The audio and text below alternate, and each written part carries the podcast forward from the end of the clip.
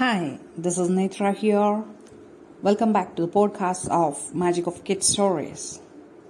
Today I'm narrating the story Sunny Day's Favorite Sounds. Let's begin the story. Sunny Day admired the sound of a babbling brook as he flew over the pebbles. You make a, such a wonderful sound, babbling brooks, he said. Thank you, Sunny Day replied. Babbling Brook continued on his way. Sunny Day heard a bee buzzing at his collected honey. How do you make that sound? he asked. I have to flex my muscles and rub my wings to keep my body warm while I work, replied the bee. That's what makes the buzzing sound. Sunny Day heard a mockingbird singing a song. That's a lovely sound, he said.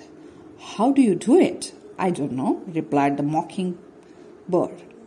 When I was a happy thought, I opened my mouth and sang. Sunny Day heard the children's laughing. I love that sound, he said to one little boy. How do you do it? When I find something funny, I laugh. It feels good, replied the little boy. Sunny Day thought how lucky he was to hear so many wonderful sounds. Is it not a very nice story, children? Well, this is the end of the story. I'll come back with a new story. Till then, bye bye.